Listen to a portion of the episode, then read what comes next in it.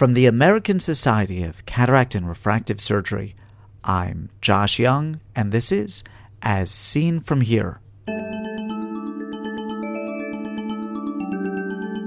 On today's podcast, Ed Holland on the ocular surface before cataract surgery, and Kathryn Hatch on post operative refractive errors. We know biometry is the number one reason for refractive surprises, so errors in axial length and keratometry readings are the, by far the number one cause for uh, refractive surprises. First, this. Want to learn about MACRA, MIPS, and running an excellent and efficient ophthalmology practice? You'll love EyeTalks Radio the official podcast of the American Society of Ophthalmic Administrators. Let's get right down to the basics of MACRA. For those of you who are not familiar with this law, what is MACRA? MACRA does stand for the Medicare Access and CHIP Reauthorization Act. EyeTalks Radio brings to ASCRS members, ASOA members, and even non members practical information on human resources, government regulatory compliance, middle management, and productivity indulge at eyetalksradio.org. That's E Y E T A L K S radio.org. EyeTalks Radio, the yang to my yin. I had the opportunity to interview a number of people advancing the forefront of ophthalmology during the annual meeting of the American Society of Cataract and Refractive Surgery in Washington, D.C. Edited versions of these interviews are presented on the EyeWorld Replay website as brief videos. I'm going to present these interviews in their entirety over a number of podcasts. Today, we hear from Ed Holland on managing the ocular surface before cataract surgery, and from Kathryn Hatch on managing post cataract refractive errors. All of the interviews were fantastically interesting to me, and I learned a lot in these conversations. I hope that you enjoy them as much as I did. I'm here with Ed Holland. Ed, there, there's there's a there's a lot of talk here. There's been a lot of talk recently on the importance of managing the ocular surface perioperatively, really starting preoperatively, uh, for um, in in the context of, of cataract surgery. You gave a wonderful talk on managing the ocular surface for refractive surgery patients. Why don't you give me the lay of the land here, and then I'll have some specific questions. Sure, it's a, a great topic. It's a topic that I think all of us should be concerned about. First of all, dry eye is extremely important, and uh, whether you consider yourself a dry eye expert or a cornea expert, your patients have dry eye. And we can talk about the refractive patient, but we also want to think about the refractive cornea patient, refractive cataract patient, excuse me. And, you know, cataract patients are expecting good vision, and, and a lot of them want good vision without without glasses. And the most important focusing structure of the eye is the interface between the tear film and the, and the cornea. And so just a mild disruption of the ocular surface has tremendous effects on both our preoperative measurements to get good refractive outcomes as well as our postoperative outcomes. And so I think it's very, very important to identify those patients with ocular surface disease preoperatively potentially treat those patients, maybe even delay the surgery. Uh, and, and, certainly then we want to manage them postoperatively. And you want to educate the patient on the potential effects of dry eye or ocular surface disease on their post-op outcomes. So uh, let me ask you, I'm going to ask you sort of my, my last question first, which is what do you tell patients preoperatively about i mean so these are patients who you've identified with an ocular surface problem that you've managed to the extent that you can before surgery. You've delayed surgery. You've done all of that stuff. What do you tell patients before surgery about the what their experience is, is going to be after surgery? Because you can't obviously you can't cure them. Yes and let me let me take a, a little scenario why i think it's important. Let's say you have a patient that you either didn't diagnose ocular surface disease or you, you saw it but just neglected to tell the patient. Patient is, say, a toric patient or a multifocal IOL patient, has surgery, you hit your refractive outcome perfectly, but they don't like their vision. And they don't like the vision because they have meibomian gland disease and a very rapid tear breakup time and evaporative dry eye, or they have aqueous tear deficiency, and they have punctate staining of the cornea, or a combination of the two. And so you tell them post op, oh, I did a good job as a surgeon.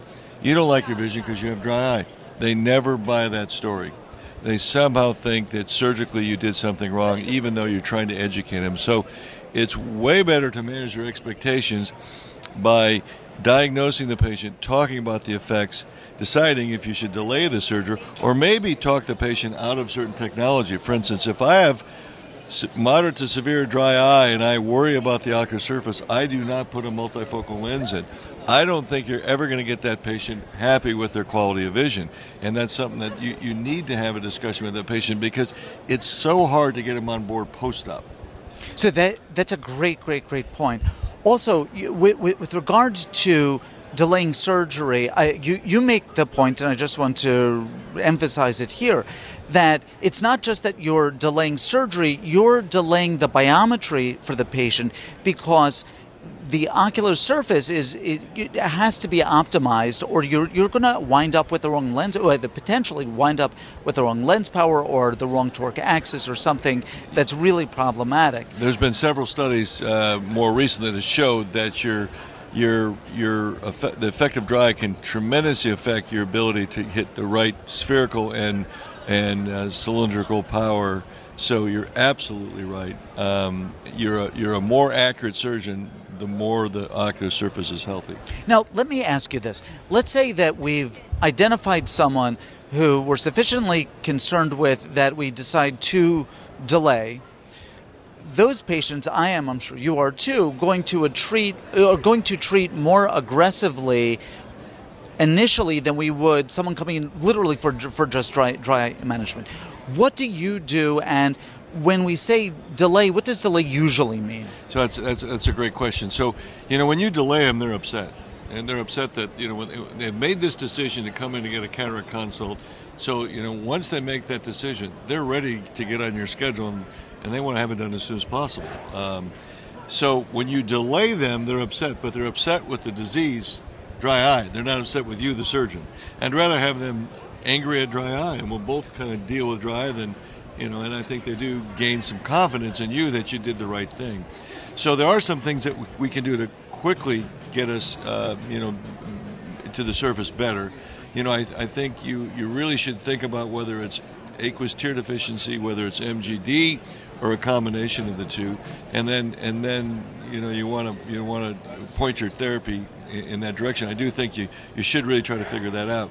So, what things can we get the surface healthy with fast? One is to think about uh, topical corticosteroids. You know, they, they reverse inflammation faster than some of the other medications we have, such as lifitegrast or cyclosporin.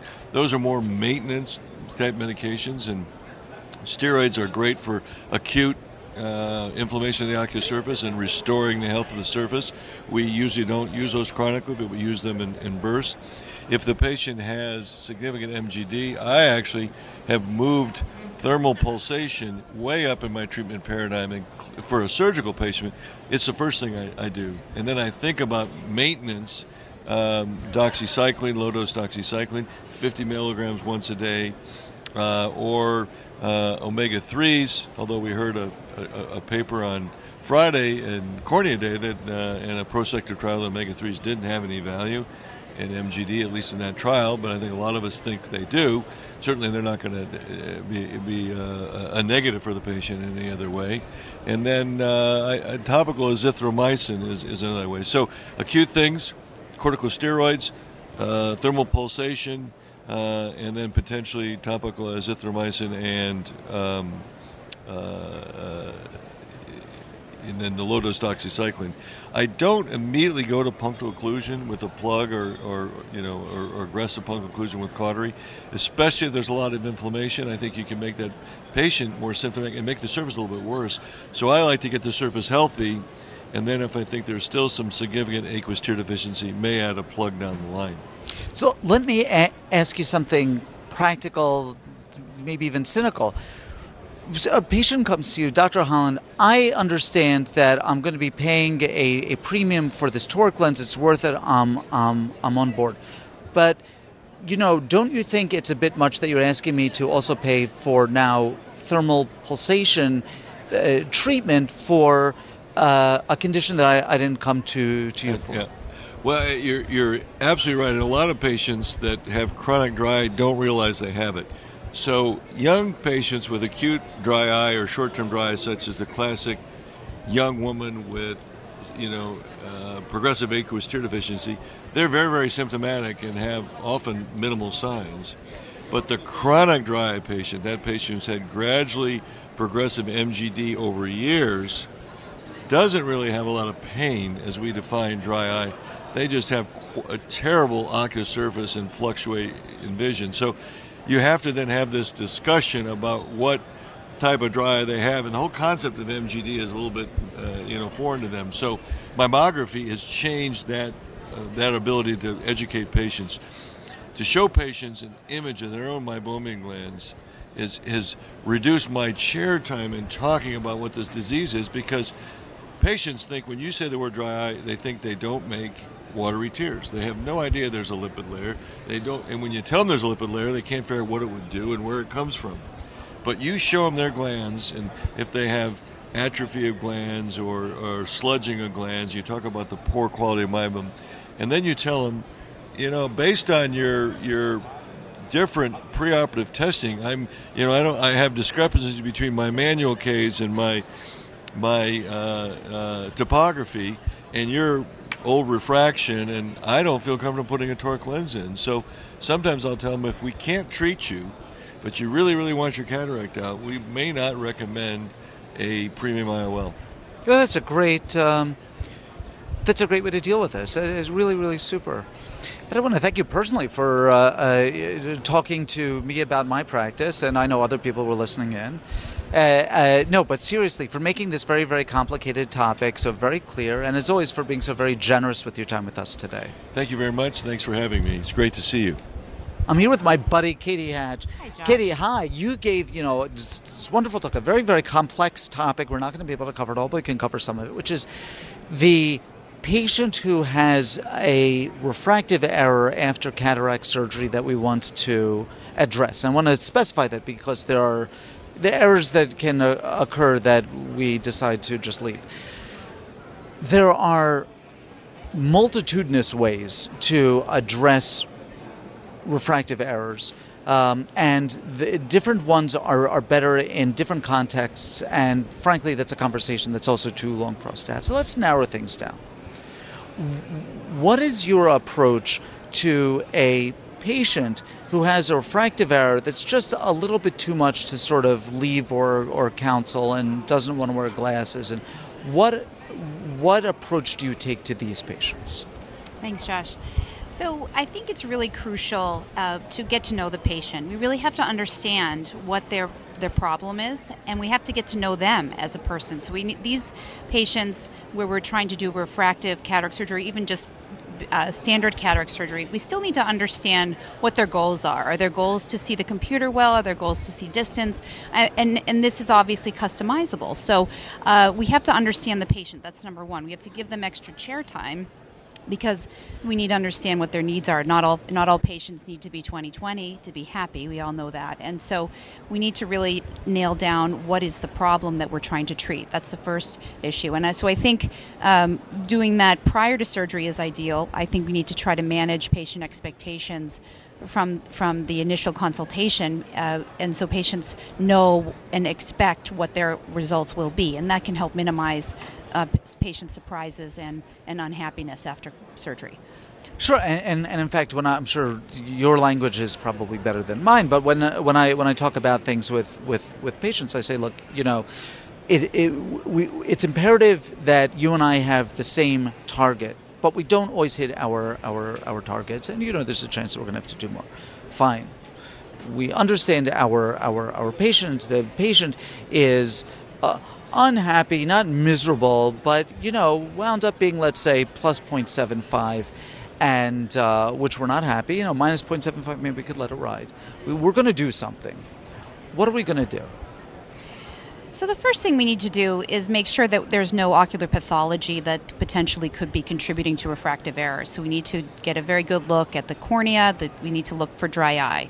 We also need to make sure the patient doesn't have any anterior basement membrane dystrophy. We need to look for posterior capsular opacification and any macular pathology that could be affecting visual acuity. Once we've ruled out those causes and treated them, uh, and the patient really has a pure refractive error that they're unhappy with, we have to decide what the best course is for that patient. So, um, the real options that we have are uh, laser vision correction, including traditionally LASIK or PRK.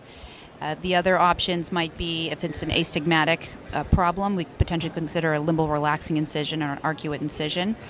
And then we could also consider a, a piggyback IOL or a, an ocular lens exchange. How do you know a priori what's going to work? So, uh, oh, specifically, you and I discussed off camera something that you do uh, to give a, a patient a sort of a non invasive trial Sure, yeah. So I believe that doing a soft contact lens trial, uh, even for a week or so, um, it, you have your have your have an optometrist or or you fit the patient with a contact lens and have the patient wear the plus 75 or the minus 75 around and if they are if it's life changing and they're ecstatic with that then I think moving forward with the refractive correction is is is reasonable because they they really understand what they're what they're getting. No, that's a that's a great great point. Um, do, you, do you have now? Uh, this is a different. Uh, really, it's a different topic. But uh, how do you decide it, whether you're going to do LASIK versus versus PRK? Uh, on on these patients, I'm always concerned because you know I've I've recently done a penetrating wound. Sure, I, I think that well, we clearly know that there are differences between the healing processes of, of LASIK and PRK. I, I think that um, one, the procedures have their pluses and minuses. We know LASIK's a faster recovery. Um, we think it may be potentially more transiently dr- causing dryness and, and other uh, maybe you know flap issues which if you had potentially a, a multifocal lens you may not want to create a, an additional interface so that may be a negative to LASIK um, but I think that those are both yeah, viable very, options very yeah. good options so the the the the best way to uh, treat this this problem, obviously, is not to have it in the first place. What can I do preoperatively to minimize? I know this is a big topic, but you you can manage this. Uh, uh, what can I do preoperatively, not to put myself in the situation? Sure, and I mean I, that that's that it would be the ideal situation, of course. So I think from a from a systematic perspective, obviously the managing expectations is number one, but then from a structural and, and actual anatomic, what, what can we do? We know biometry is the number one reason for refractive surprises. So errors in axial length and keratometry readings are by far the number one cause for uh, refractive surprises. And so we need to make sure our measurements are, are good and, and and also we can consider using technology like intraoperative aberrometry, uh, or which would also potentially reduce our refractive refractive error. Yeah, no, true. Katie, this is this is wonderful stuff. You and I can talk about this for hours and hours and hours, and we will, but off camera. Okay. Uh, I want to thank you for for for breaking this uh, very complex topic down for us, uh, and as always for being so very generous with your time. Thank you us. so much, Josh. Ed Holland is the director of cornea services at the Cincinnati Eye Institute and professor of ophthalmology at the University of Cincinnati in Cincinnati, Ohio. Kathryn Hatch is director of the refractive surgery service at the Massachusetts Eye and Ear Infirmary in Boston, Massachusetts.